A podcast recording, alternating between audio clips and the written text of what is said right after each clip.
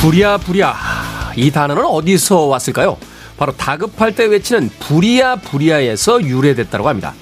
불이 났다고 알리기 위해서 부랴 부랴 소리친 그 말이 현대에 와서 다급하게 서두르는 모양으로 의미가 변화한 거죠. 단어의 형태마저 부랴부랴로 바뀌게 되면서 부리아와 부랴의 뿌리가 같았다는 것도 잊을 만큼 완전히 다른 단어로 쓰이고 있는데요. 변화도 좋고 익숙함도 물론 좋지만 이유도 방향도 잊은 채 너무 멀리 왔다 생각될 때는 그 시작, 출발점을 다시 한번 되새겨 보는 것은 어떨까요? 아마도 신선한 자극이 될 수 있을 겁니다. 김태훈의 시대음감 시작합니다.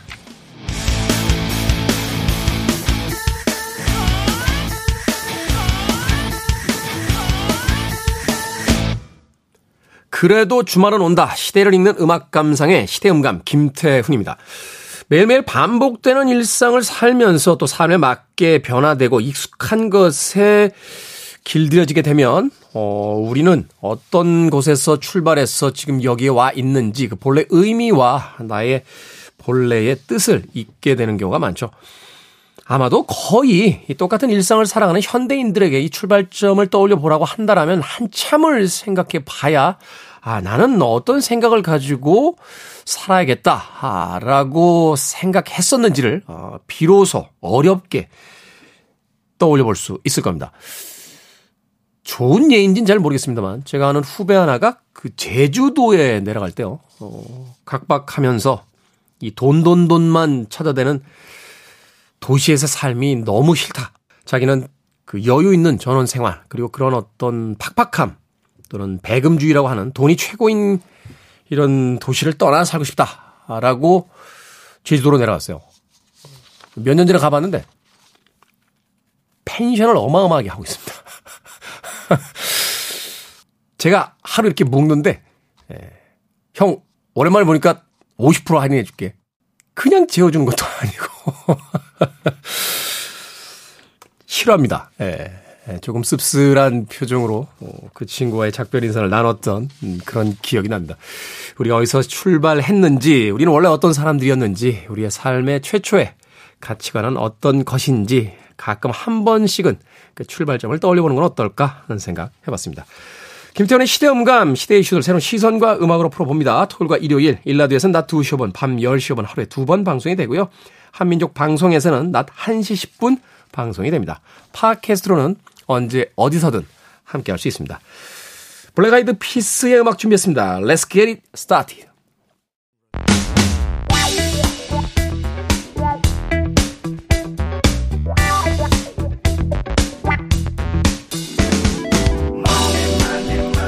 고물가 시대 명절을 지낸 뒤에 부쩍 가벼워진 주머니. 이분의 말만 잘 들어도 금세 든든해질 수 있습니다. 우리 시대의 경제 이야기, 돈의 감각. 더 퍼블릭 자산운용 김현준 대표님 나오셨습니다. 안녕하세요. 네, 안녕하세요. 포털 지식 사이트에 매일같이 올라오는 인기 질문 중에 하나가 바로 부자 되는 법이라고 합니다. 몇백억대 부자 되는 법 좀 알려주세요. 도박 로또 빼고요. 아주 진지합니다. 부자 되는 법 범죄 제외하고 아시는 분 있나요? 한국의 일론 머스크가 되고 싶어요. 어떻게 하면 부자가 될 수 있죠? 하고 방구석 지식인들이 가장 많이 남긴 답이 주식 투자하세요. 라고 합니다. 오. 공감하십니까? 아니요. 아, 일단 여기는 너무 큰 돈을 얘기하고 있어요, 지금. 몇백억대 어. 부자다. 뭐, 일론 머스크가 되고 싶다. 네. 이렇게 하려면 사실 주식 투자는 좀 어렵고, 창업을 하는 게 정말 큰 돈을 버는 방법인 것 같고요. 사실은 일론 머스크가 어떤 공부를 하고 뭘 했었는지는 알려진 게 없고요. 네. 그냥 부자라는 것만 알려줬어요. 이 사람 사실 이제 페이팔인가요? 그 그렇죠. 친구들하고 그 굉장히 혁신적인 어떤 모델 개발했고 네. 그리고 주변에 만류에도 불구하고 그 주식 팔고 나와서 맞아요. 결국은 모두가 불가능하다고 했던 전기차에 뛰어들어서 그 운영했던 방법도 지금 와서 이렇게 보면 굉장히 획기적인 혁신적인 방법으로 기업을 이제 만들어냈던 사람이잖아요. 맞아요. 그런 거는 다 잊어버리고 그거는 이제 따라한다고 되는 건 아닌 것 같고요. 네. 이 사람만의 방법이 또 다르고 음. 뭐 손정희 회장 방법 또 다르고 또 워런 버핏 뭐 이재용 뭐 이건희 방법이 전 다 다른 것 같아서 그렇죠. 그거는 이제 여러분들이 정말 뭐 적성에 맞으시면 개인의 회사를 만들어서 큰 돈을 벌어보시는 방법도 있겠지만 우리가 목폴라 입고 다닌다고 다 스티브 잡스 되는 건 그렇죠. 아니잖아요. 그렇죠. 네. 다만 그거는 이렇게 얘기는 할 수 있어요. 주식 투자는 누구나 할 수 있는 투자 중에 하나고 네. 건전하게 한다면 그리고 시간이라는 변수만 좀 든든하게 넣어주면 돈을 어느 정도 버는 데는 그냥 내가 어, 하고 싶은 거 하고 먹고 싶은 거 먹고 사는 데까지는 만들어 줄 수 있는 툴이다 생각합니다. 그건 대체 뭘 바래요? 그러니까요. 저는 그래서 주식 투자를 하고 있습니다. 몇백억은 없지만. 자, 우리 시대의 경제 이야기, 돈의 감각. 어제에 이어서 믿고 듣는 김현준 대표의 투자 팁부터 만나보도록 하겠습니다. 자, 경제적 해자에 주목하라. 네. 어제 첫 번째 이야기 해주셨고요. 3부작으로 기획을 하셨다는데 오늘 그 두 번째 이야기입니다. 어떤 이야기입니까? 그렇습니다. 오늘은 경제적 해자가 뭔지 확실히 알려드리고 그 사례들을 설명해 드릴 건데요. 네. 어, 제가 얘기하는 내용은 제가 생각한 게 아니고 이 미국의 투자자 중에 팻 도시라는 분이 계세요. 팻 도시. 이분이 경제적 해자라는 작은 책을 쓰신 분이거든요. 네. 요거는 제가 읽은 지가 좀 돼서 정확히는 모르겠지만 한 200페이지 언저리밖에 안 되는 아주 작은 책이라 아마 여러분들께서 그냥 도서관에서 빌려가지고 읽어보시면 좋을 것 같고 음. 그 내용을 오늘 요약해서 말씀드리려고 합니다. 네. 팻 도시는 사실은 예전에 그 가수도 있었어요. 아, 그래요? 팻도시라고 하는. 스펠링도 어. 같나요? 예, 같습니다. 오, 어, 아, 노래, 노래를 한 건 아니겠지? 그, 뭐 그분이 그분일 리는 없을 것 같은데. 어찌 됐, 어찌 됐건, 이 네. 경제적 네. 해자인 팻 도시, 저자. 네, 그 이야기를 지금부터 들려 주시죠. 네, 그렇습니다. 경제적 해자는 총 네가지가 있다고 보면 되니까 네. 여러분들이 투자하고 있거나 투자를 검토하고 있는 기업들이 지금 말씀드릴 이 네 가지 중에 해당되는지 안 되는지를 보고 네 개 다 해당이 안 되면 음. 투자 안 하는 게 전 좋다고 보고요. 아. 투자가 투자를 하고 싶으시다면 최소한 하나 이상은 해당되면 어떨까 싶습니다.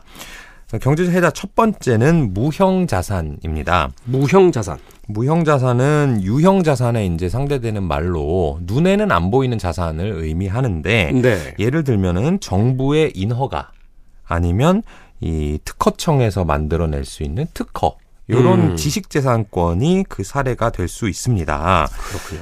제가 오늘 말씀드릴 게 이제 정부의 인허가, 그 다음에 지식재산권, 뭐 이렇게 두 가지 하나씩 말씀드릴 텐데, 첫 번째 강원랜드 얘기를 해볼게요. 강원랜드. 강원랜드는 우리나라 유일의 내국인 카지노입니다. 그렇죠. 외국인들이 들어갈 수 있는 카지노는 우리나라에 상당히 많은데, 저 제가 들어갈 수 있는 제가 저라고 한 거는 태훈 디제님이 혹시 우리나라 국적자가 아닐 수도 있으니까 제가요? KBS에서 DJ하고 있는 제가 아, 그렇군요. 네, 그렇진 않습니다. 저와 DJ님이 들어갈 수 있는 그 강원랜드라는 카지노는 어떻게 만들어지게 된 거냐면요. 이 강원도 정선에 있잖아요. 그렇죠. 거기가 원래 석탄을 캐던 지역이었습니다.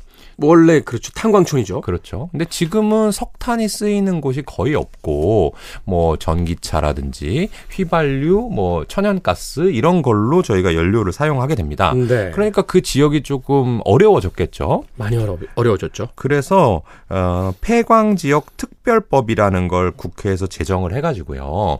어 너희들은 원래 탄광촌이었는데 지금 탄광촌이 경제적으로 역할을 못하게 되었으니까 이 지역에다가 우리가 카지노를 만들어줄게. 음. 라고 법을 만든 거예요. 말하자면 이제 유동 인구가 있을 수 있도록 경제 그렇습니다. 시장을 하나 만들어 줄게. 그렇죠. 상권을. 사람들이 많이 와야 음식도 먹고 뭐 숙박도 하고 돈도 쓰니까요. 그래서 만들어진 게 강원랜드니까 쉽게 얘기하면 우리나라에서 내국인들이 들어갈 수 있는 카지노가 추가되려면 네. 법이 바뀌어야 됩니다. 법이 바뀌지 그렇죠? 않으면 강원랜드밖에 없어요. 내국인들은 카지노 출입이 금지돼 있으니까. 그렇습니다. 네. 그러니까 강원랜드라고 하는 회사는 특별히 법이 바뀌지만 않으면 아주 꾸준히 돈을 벌 수 있는 정부의 인허가, 경제적 해자를 가지고 있는 거예요. 아, 그 게 또 그렇게 되는군요. 그렇죠. 예를 들어서 외국인 카지노라면 네. 이게 어느 지역의 외국인 카지노가 잘 되면 경쟁사들이 막 생기니까 손님들을 서로 뺏고 뺏어야 되는 경쟁 시장인데 그렇죠. 강원랜드는 법에 딱 지어져 있, 기 때문에 네.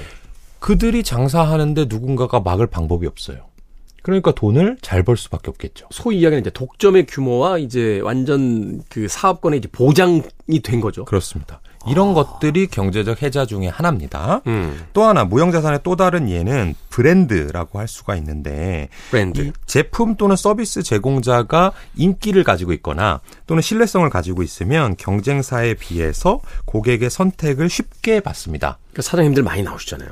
별이 다섯 개. 그렇죠. 그렇죠. 이름 예, 딱 예. 예. 들으면 뭔지 아, 아는 그 침대 브랜드죠? 남자한테 참 좋은 하는 사장님도 계셨었고 예전에. 맞아요. 예. 그게 브랜드인데 네. 이 브랜드가 그럼 내가 투자하고 있는 기업이 다 브랜드가 있지 뭐 브랜드가 없어? 현대차도 음. 있고 삼성전자도 있고 브랜드 없는 회사가 어디 있어? 이렇게 말씀하실 수가 있는데 과연 내가 투자한 기업이 브랜드가 있느냐 없느냐는 딱 한마디로 해결됩니다. 이 제품을 이 회사가 만들었다는 이유로 더 비싸게 구매할 수 있어? 하면 브랜드가 아, 있는 거고. 그러니까 로얄티를 가질 수 있느냐. 그렇죠. 충성도. 그렇죠. 예를 들어서 이 코카콜라하고 펩시콜라가 있다고 했을 때 코카콜라의 가격이 마트에 보면 한 50원 정도 비싸거든요, 한 캔에. 네. 이거는 나는 맛은 모르겠는데 어쨌든 난 코카콜라만 마셔. 이런 사람들이 있기 때문에 가격을 높게 설정을 해서 마진을 더 많이 챙기거나 또는 경제가 어려워졌을 때 프로모션을 할 수 있는 재원으로 사용할 수 있다라는 거거든요. 소위 이제 그 제품을 삼으로써 저 사용 가치 이외에 어떤 만족을 또 느낄 수 있는 것이냐. 그렇죠. 그거를 돈으로 환산해서 실제 제품이나 서비스 가격에 반영되어 있느냐가 이 브랜드고 상대적인 거예요. 이건 예를 들어서 삼성전자의 갤럭시 핸드폰이 브랜드 가치가 있느냐 없느냐는 중국의 다른 싼 폰들에 비하면 비싸게 거래가 되니까 브랜드가 있는 거지만 애플의 아이폰과 비교하면 같은 스펙 대비해서는 가격이 싸단 말이죠. 그럼 애플이 더 브랜드 가치가 삼성보다는 있는 거죠. 사실은 어떤 면에서는 우리나라 같은 경우 이제 사용하기에 사실은 그 페이의 문제라든지 네. 이런 거 봤을 때 애플이 되게 불편할 수 있는데도 불구하고 애플 쓰시는 분들은 그것만 또 쓰시는 분들이 있어요. 맞아요. 그냥 덮어놓고 나는 애플이 좋으니까. 왜 좋아? 라고 물어보면 그냥 그냥 하면서 의시, 별... 의시됩니다. 의시되는 그 의스됨이 그게 브랜드다. 브랜드고 그게 결국 돈이에요. 생각해보니까 그러네요. 같은 옷인데 똑같은 디자인으로 하더라도 그 뭐야? 아, 마트에서 샀어. 그럼 당신은 어, 나 굿자잖아. 네. 백화점 1층에 샀지. 이게 이제 같은 옷에 몸을 가리고 자신을 돋보이게 하는데 또는 보온이라든지 이런 데는 똑같은 기능을 가지고 있지만 네네. 네. 왜 누구는 그걸 만 원에 주고 사고 누구는 그걸 백만 원에 사느냐. 네.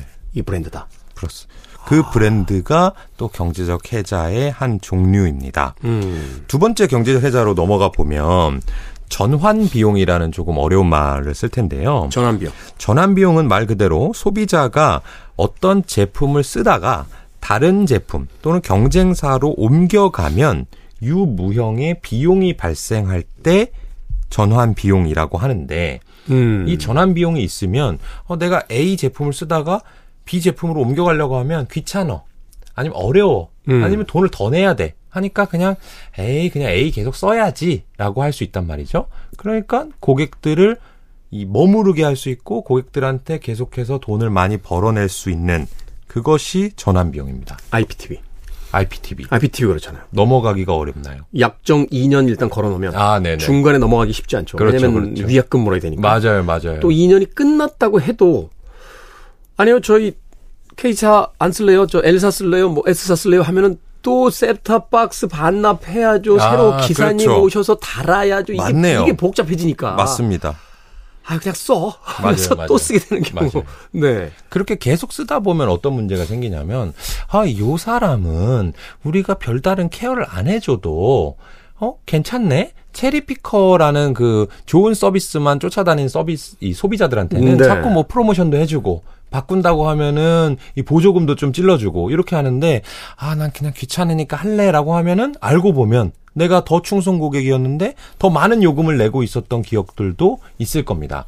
그 많은 요금을 내고 꾸준히 결제를 했다는 것이 결국에는 그 전환 비용을 가진 기업들한테 수익성으로 돌아가는 거고 이번에 휴대폰 바꿉니다. 그거를 자꾸 귀찮지만 바꿔 버릇 해야 경제적으로는 좀 도움이 되는 거고 사업자도 바꾸기로 했습니다. 하지만 이제 조금 나이가 들고 하면 아, 그게 좀 귀찮아지더라고요. 아, 젊어요. 저 아직 젊어요.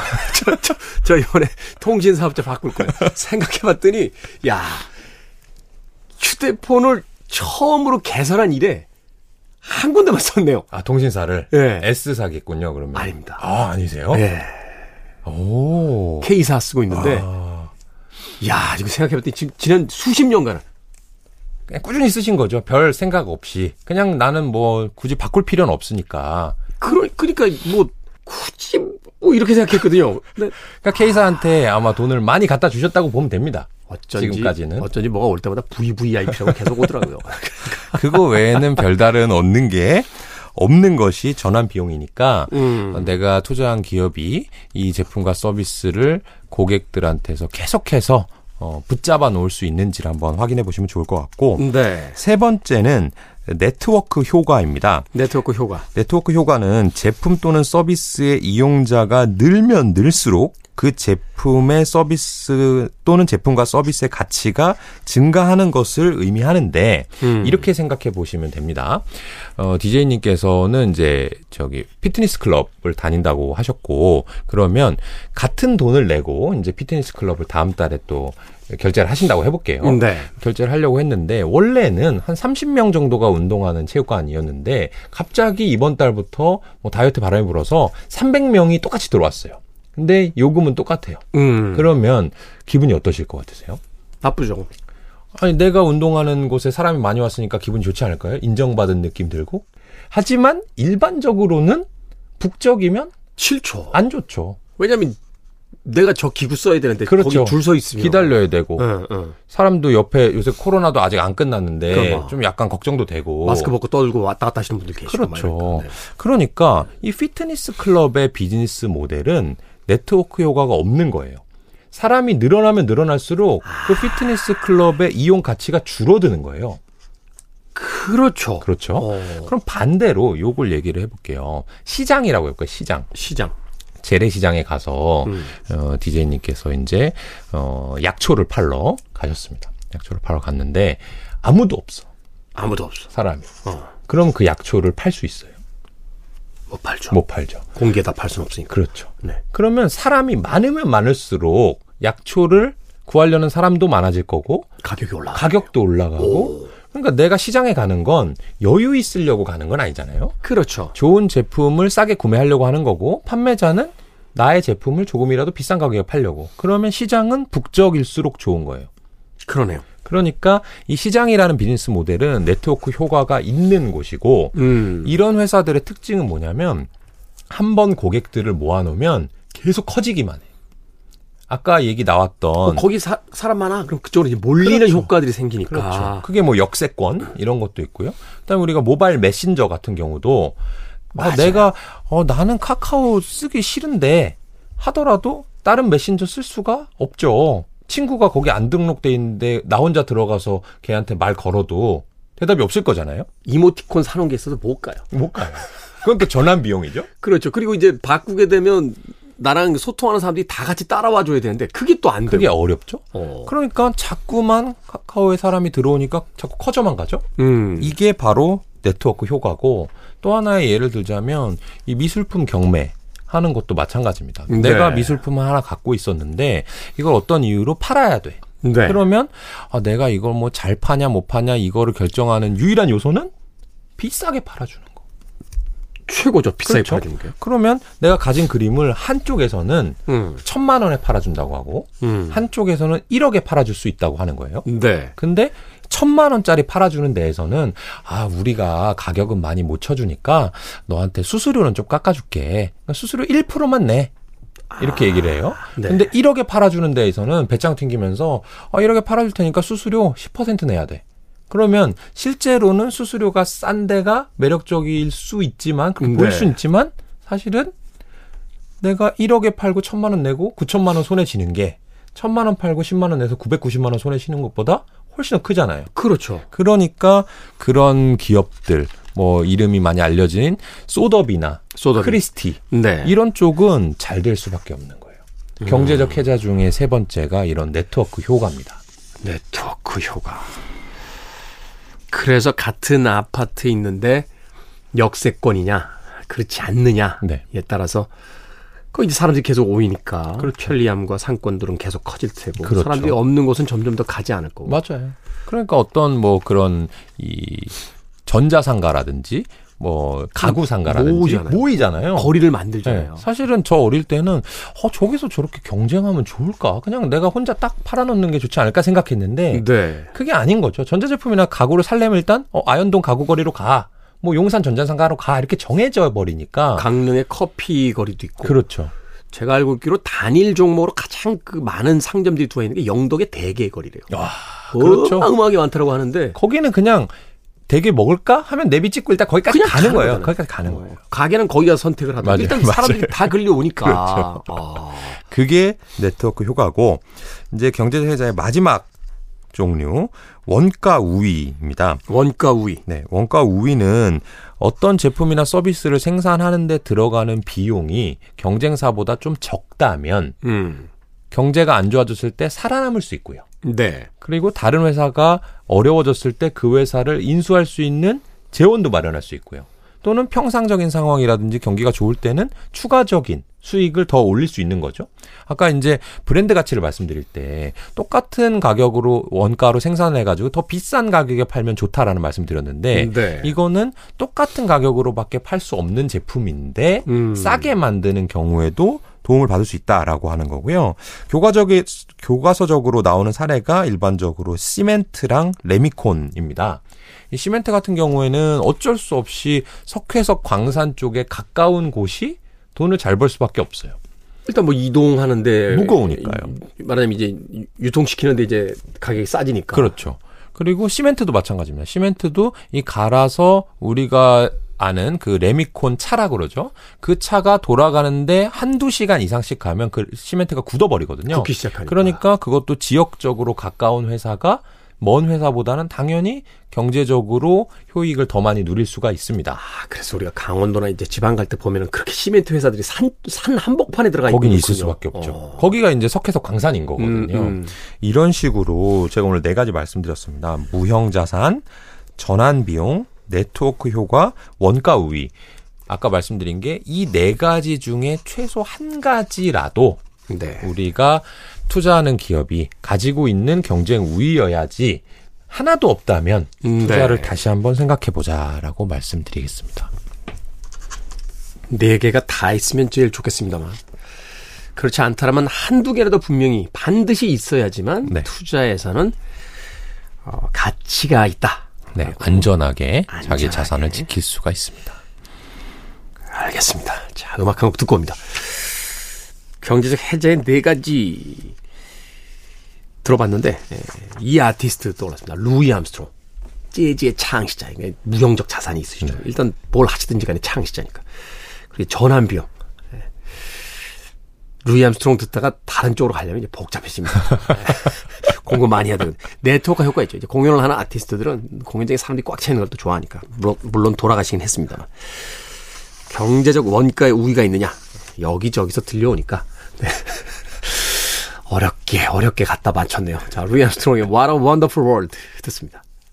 재즈계의 경제적 해자 루이 암스트롱의 What a Wonderful World 듣고 왔습니다. 자 김태원의 시대음감 더 퍼블릭 자산운용의 김현준 대표와 함께 우리 시대의 경제 이야기 돈의 감각 함께하고 계십니다. 이번에는 최근 주목할 만한 경제 이슈를 좀 만나볼까요? 네. 어, 외국 얘기이긴 한데요. 네. 리치몬트라고 하는 회사가 리치먼트. 네, 와이냅 주식을 파페치에 매각했다라고 합니다. 이 벌써 외국 회사 세 개가 이름이 나와 버리니까 들으시는 분이 이게 뭔 소리지 하실 수 있는데 한국말인데 잘 모르겠네요. 제가 이 간략히 이 회사들을 소개를 먼저 해드리도록 하겠습니다. 네. 이 리치몬트라고 하는 회사는 어, 보석 브랜드 까르띠에 그다음에 시계 브랜드 IWC라는 오. 것을 만드는 회사입니다. 명품 회사네요. 이제는 아시겠죠? 그렇죠. 회사 이름만 뭐 생경하다 뿐이지. LVMH처럼 이제 그 명품 이제 브랜드가 모여 있는 회사다. 그렇습니다. 그리고 와이냅이라고 하는 거는 이 온라인 럭셔리 패션 유통 브랜드인데 이것도 말이 좀 어려운데 이 럭셔리 브랜드들이 일반적으로는 이제 백화점이나 뭐 아울렛에서 구매하는데 네. 이 외국부터 시작해서 우리나라도 요새는 이 온라인에서 구매하시는 분들이 많이 늘어나고 있습니다. 직거래 많이 하시죠. 그렇습니다. 그래서 그 브랜드를 파는 회사가 와이냅이라는 회사랑 파페치라는 회사 이렇게 두 가지가 있는 것인데 그 중에서 세계에서 가장 큰 회사는 파페치 라는 회사고 파페치. 와인앱은 조금 작은 회사입니다. 그러면 이제 회사의 내용은 아셨으니까 네. 이 기사의 흐름을 좀 말씀드려 보면은 원래는 리치몬트라고 하는 회사가 와인앱이라는 회사를 소유하고 있었어요. 와인앱이라고 하는 회사를 네. 가지고 있었다. 그래서 어 자신들이 이제 보석과 시계를 만들어서 팔기도 하는데 그냥 우리가 온라인 쪽으로도 직접 해볼까 해서 온라인 거래 사이트를 인수했던 겁니다. 음. 말하자면 이제 생산과 유통을 함께 가지고 있었던 거네요. 그렇죠. 이 럭셔리 브랜드들이 원래는 어, 콧대가 되게 높아요. 뭐 지금도 높을 겁니다 아마도. 가격을 내리는 법이 없죠. 네. 항상 올리기만 하고 세일도 거의 안 하고. 심지어는 어 제가 이제 주식을 하는 사람이니까 이 behind story를 좀 말씀드리면 예를 들어서 뭐 신세계, 현대, 롯데백화점에 루이비통이 입점을 하잖아요. 네. 그러면 다른 브랜드들은요 원래 입점할 때 수수료를 많이 내야 됩니다. 그렇죠. 백화점에 이제 수수료도 내고 또 판매 금액의 많은 부분을 돌려줘야죠. 그렇죠. 그런데 이들은 어, 내가 너네 어느 점포 뭐 명동점에 들어갈까 하는데 라고 하면 이제 백화점들이 나서서 아, 좀 와주십시오. 돈 안 내셔도 되니까 일단 들어와 주세요. 하는 거예요. 왜냐하면 이제 소비자들이 어, 루이비통이 들어왔대 라고 하면 그 백화점에 일단 가게 되고 가서 루이비통을 안 산다 하더라도 나머지 브랜드를 구매하거나 뭐 식사를 할 수도 있으니까요.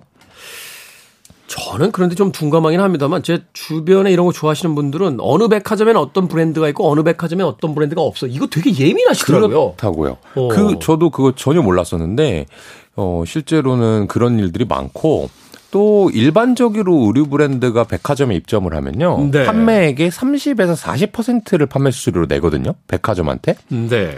그런데 이들은 잘 정확히 알려져 있지는 않지만 거의 낮은 한 자릿수 그러니까 뭐 10% 미만 만 수수료로 낼 정도로 콧대가 높아요. 그러니까 우리가 오픈런이라는 말도 있듯이 이 제품을 구매하려고 하면은 아침에 줄 서가지고 내가 내 돈 내고 구매하는 것임에도 불구하고 달려가가지고 어, 이, 뭐 있어요? 했는데 없으면 그냥 있는 거라도 주세요라든지 아니면 다음날 또 줄 서야 되는 그런 일들이 많잖아요. 이런 일을 하는 이유가 어, 럭셔리 브랜드들이 이런 감성 그리고 이런 소비자 경험 자체가 우리의 브랜드를 표현하는 길이다라고 이제 말은 하는데 네. 실제로는 저는 그냥 그걸 콧대가 높다 이렇게 표현을 하는 거거든요. 맞아요. 그 또 다른 명품 시계인 그 알사 같은 경우 최근에 이제 물건이 거의 없어가지고 네. 어, 어떤 모델을 살, 사고 싶다 이게 이게 의미가 없고요.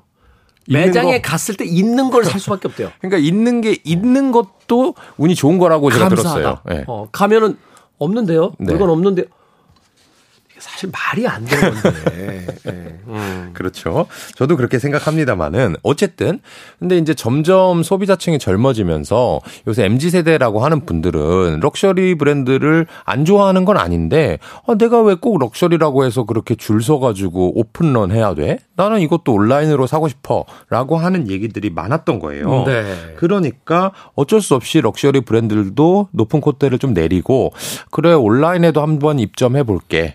라는 생각을 했던 거고 그 시간이 지나가면서 이렇게 리치몬트 그룹 같은 경우도 아 그럼 자체적으로 우리가 마켓플레이스를 인수해 가지고 운영도 직접 해보자 딴 사람들한테 수수료 주기 아까우니까 이런 결정까지 했다는 거죠. 음.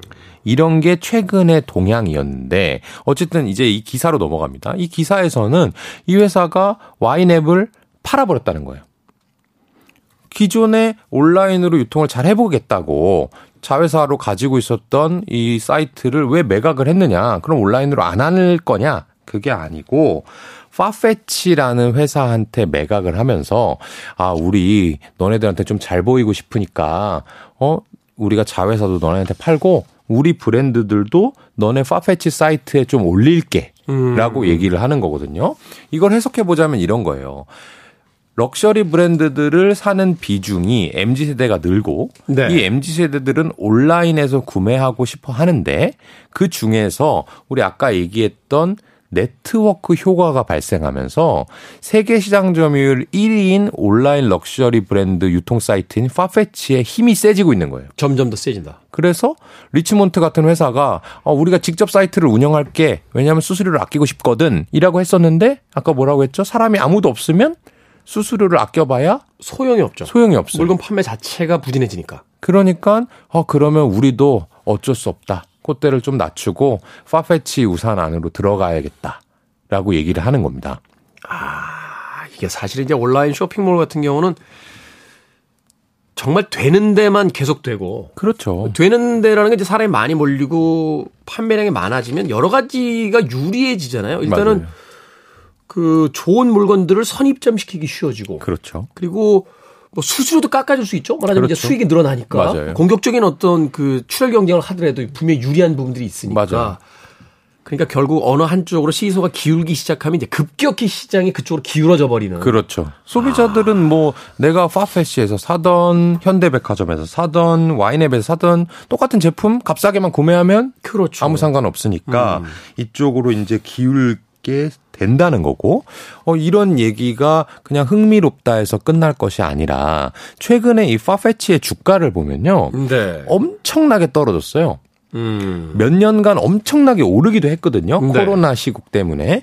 근데 어 소비가 이제 침체되는 거 아니야? 금리가 오르니까 영끌 비투하던 사람들이 어, 명품 살 돈 있을까? 이제 소비가 줄겠네라는 걱정 때문에 파페치의 주가가 많이 떨어진 상황인데 제가 이 기사를 보면서 느끼는 거는 오케이 주가가 떨어지긴 했는데 이게 안 돼서 떨어진 게 아니고 음. 전반적인 이 럭셔리 브랜드들에 대한 판매가 조금 부진할 수 있다는 것 때문인데 그럼 과연 그게 mega trend일까?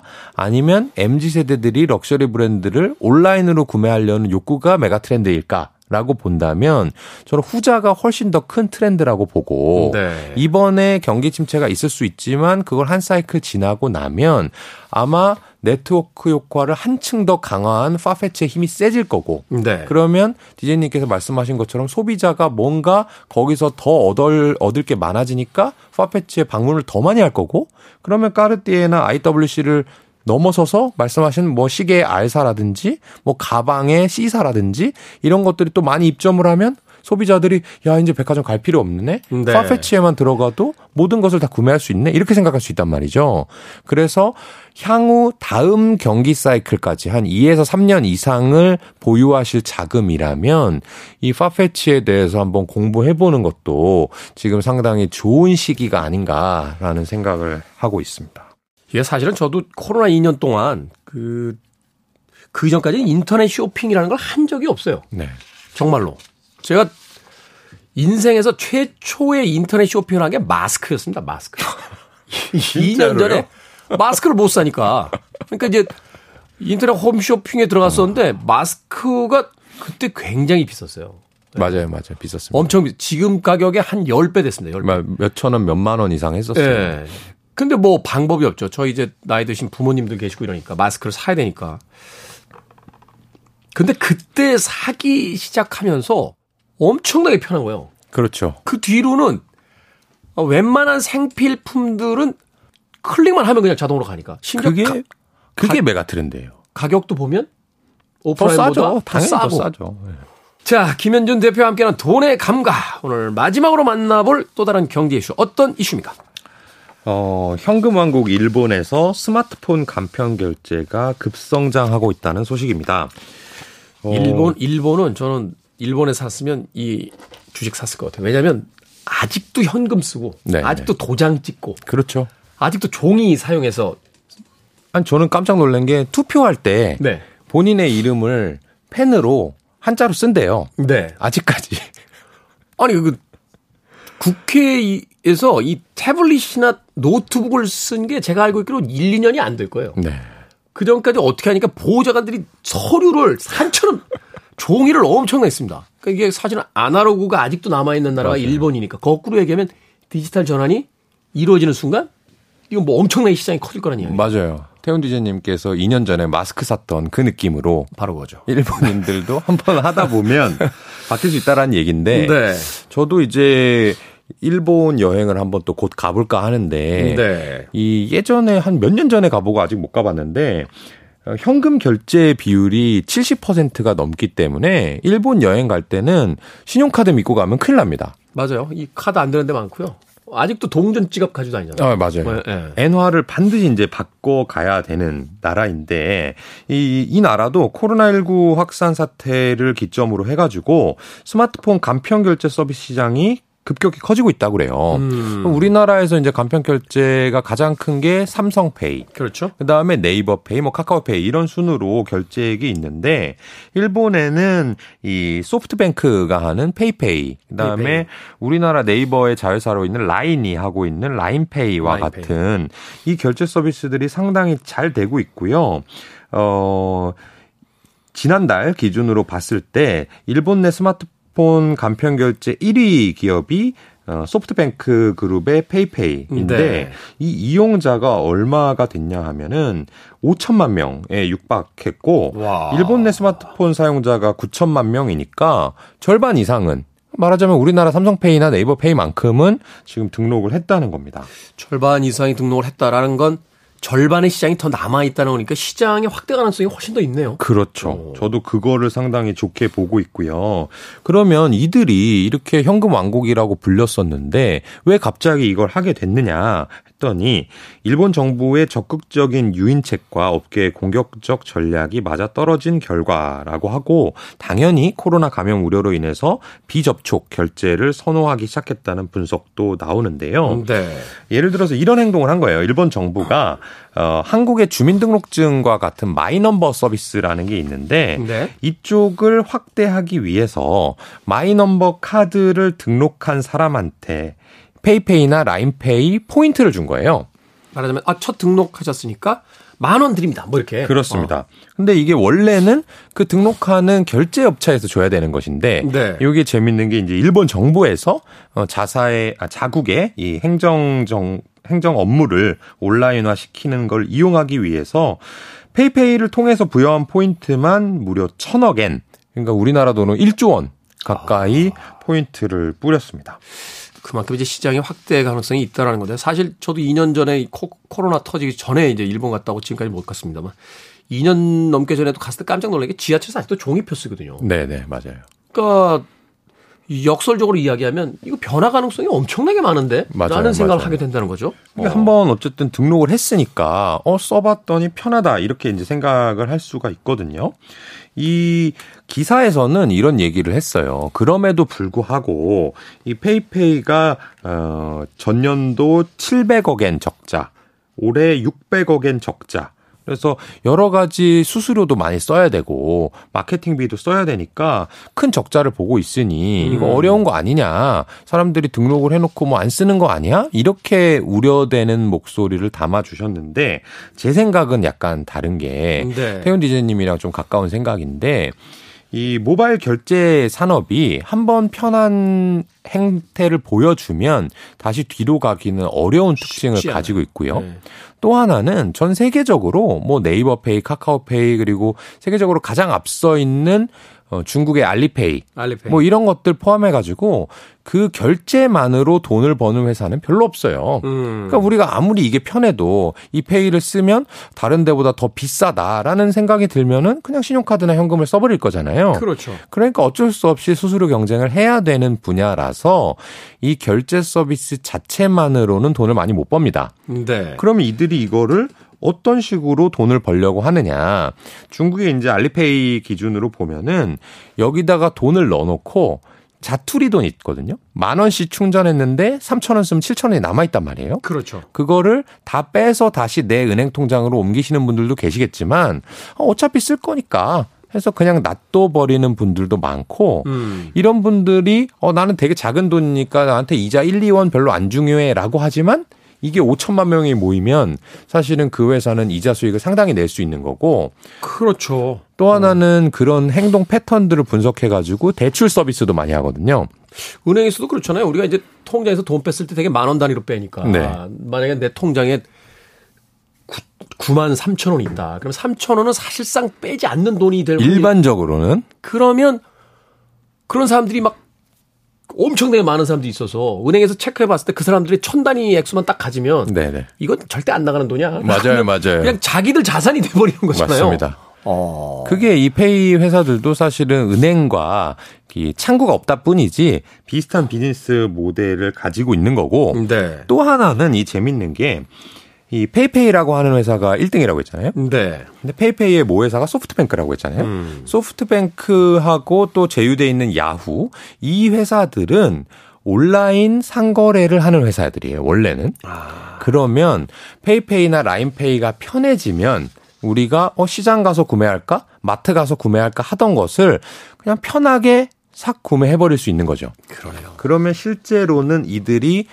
스마트폰 전자결제로 돈을 번다기보다는 도구를 줘놓고 전자상거래 매출을 크게 늘릴 수 있는 기회가 음. 되니까 저 같은 경우는 이제 일본의 이 전자상거래 회사들이 상당히 판매량이 늘지 않을까 이런 생각을 해봅니다. 뭐 자, 자동으로 그쪽으로 넘어갈 수밖에 없는 네. 그런 시스템이 되겠군요. 어, 그러면 저 같으면 이제 카드, 그러니까 스마트폰 결제 기를 만드는 회사를 그렇죠. 찾아야죠. 그럴 수 있죠. 이게 엄청나게 퍼져나갈 테니까. 네, 네, 맞습니다. 어느 회사에서 이걸 만드느냐. 그거를 찾아봐야 되는 거죠. 아, 이제는 거의 또 한 단계 진화하셨습니다. 많이 배우지 않았습니까? 네, 그걸 실제로 안 하실 뿐이지. 네. 다 알고는 계신 것 같습니다. 이제, 이제 벌기만 하면 되는데. 자, 김현준 대표와 함께한 돈의 감각. 오늘 두 번째 경제 이슈, 일본의 스마트폰 간편 결제 시장의 급성장까지 이야기 나눠봤습니다. 대표님 감사합니다. 네, 수고하셨습니다. 저도 오늘 끝곡 보내드리면서 작별 인사 드리겠습니다. 현금, 현금이라고 이야기하니까 갑자기 이 아티스트 떠올랐습니다. 쟈니 캐시. 예전에요, 이 쟈니 캐시가 사망하고 밥 호프라는 코미디언이 사망하고 또 스티브 잡스라는 그 애플의 창업자가 사망했을 때 인터넷상에 유명한 유머가 있었어요. We have no cash, no hope, no job. 이라고 하는 웃지 못할 그런 유머가 떠들던 기억이 납니다. 조아니 캐시의 음악 중에서 I Walk the Line 들려드리면서 저도 작별 인사드립니다. 지금까지 시대음감의 김태훈이었습니다. 고맙습니다.